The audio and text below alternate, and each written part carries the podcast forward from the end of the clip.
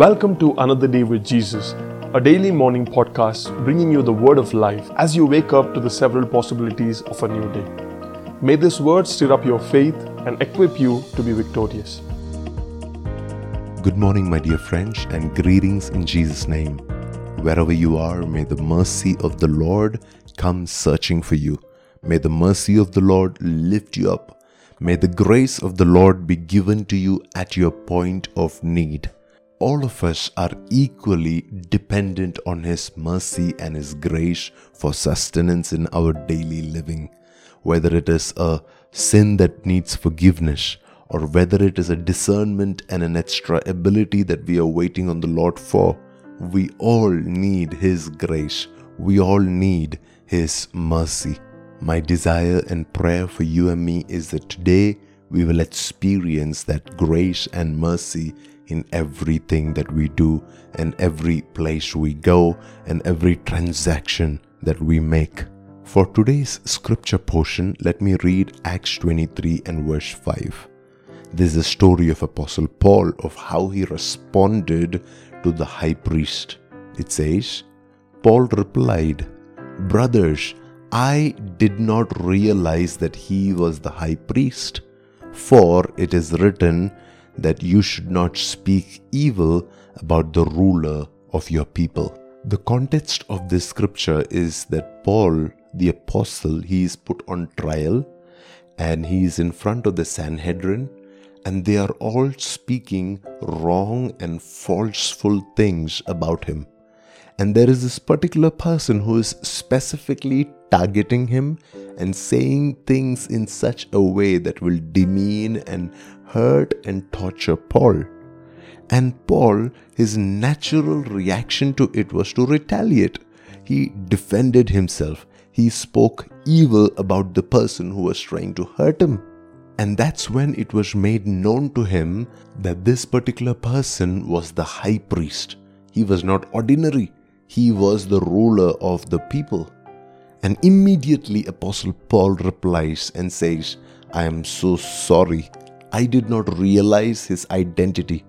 I did not realize who he really was. Now, what he did was definitely worth condemnation. But the moment I understand who he is, what is his identity, what is his position, what is his authority, how does God see him?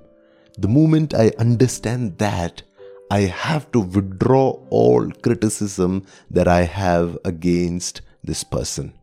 Now, this person did deserve criticism. The way that he treated Apostle Paul was completely unfair even though he deserved this criticism, Apostle Paul says, I am going to now withdraw my criticism against this person because I did not realize his spiritual significance. I did not realize his significance in the natural world, in the physical world. I did not realize who this man really is. And the next statement, he says, This is what is written it is written that you cannot speak evil against the ruler of your people. So the reason Apostle Paul he is refraining from criticizing this guy is not because he didn't want to, it is because the scripture, the word of God, the law of God, the protocols of God demanded him to respond differently. In the natural, a person who does wrong deserves criticism. But when you understand the ways of God, when you understand the mannerisms of heaven, you will immediately withdraw your pointing finger at somebody who has authority. That's why you would see David, the anointed king of Israel, he refused to hurt the demon possessed Saul even though Saul was doing everything in his power and ability to hurt David, David did not lift a finger against Saul. And that is why God said, This is a man after my own heart.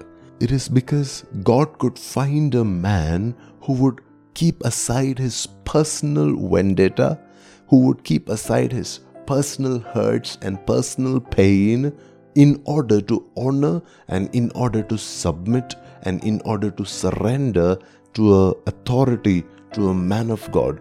I hope that you and I we can posture ourselves like that today.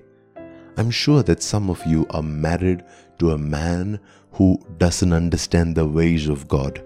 And it can be very hard to submit in that context. Some of you may be working in an office where the boss is completely illogical. He doesn't understand the things that you do. Or he may be completely neglecting to honor you and promote you and lift you up. Or some of you may be in a church where your pastor is mistreating you, your leaders are pushing you away or hurting you. The question is this Are you going to do what everybody else does by backbiting against them and hurting them even more? Or are you going to sit down and tolerate that injustice and say, It is written that I should not hurt, I shouldn't harm the ruler of God's people? Please remember, your justice will still come, but it will come from the Lord. When man refuses to give you justice, God will fight for you and he will vindicate you. He will keep your head held high. And meanwhile, we have to learn to trust the protocol of God. We have to learn to trust the regulations that God has given us, the rules that God has given us, the word, the voice that God has given us as a blessing in our lives. Obedience to the Lord, even though it is hard immediately, it is never a waste. There is always a reward and a blessing and a breakthrough that is attached to your obedience to God's voice and His word. So please do not lose faith.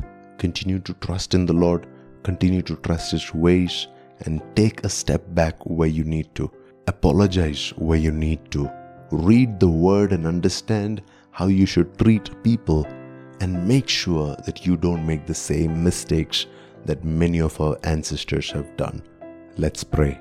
Father, we thank you for this word, this grace, this revelation that is given to us today. We know that we will no longer complain about our men of God, even when some of them may be wrong we will no longer complain about our rulers, even when they have been unjust or unfair to us. We will trust your promises and your word above our immediate comfort and convenience. We thank you for revealing this principle to us one more time. In Jesus' name we pray. Amen. We hope you have been blessed listening to the Rhema Word of God please contact us at pastorpreeti.com for any queries or help. May the presence of the Lord go before you this day.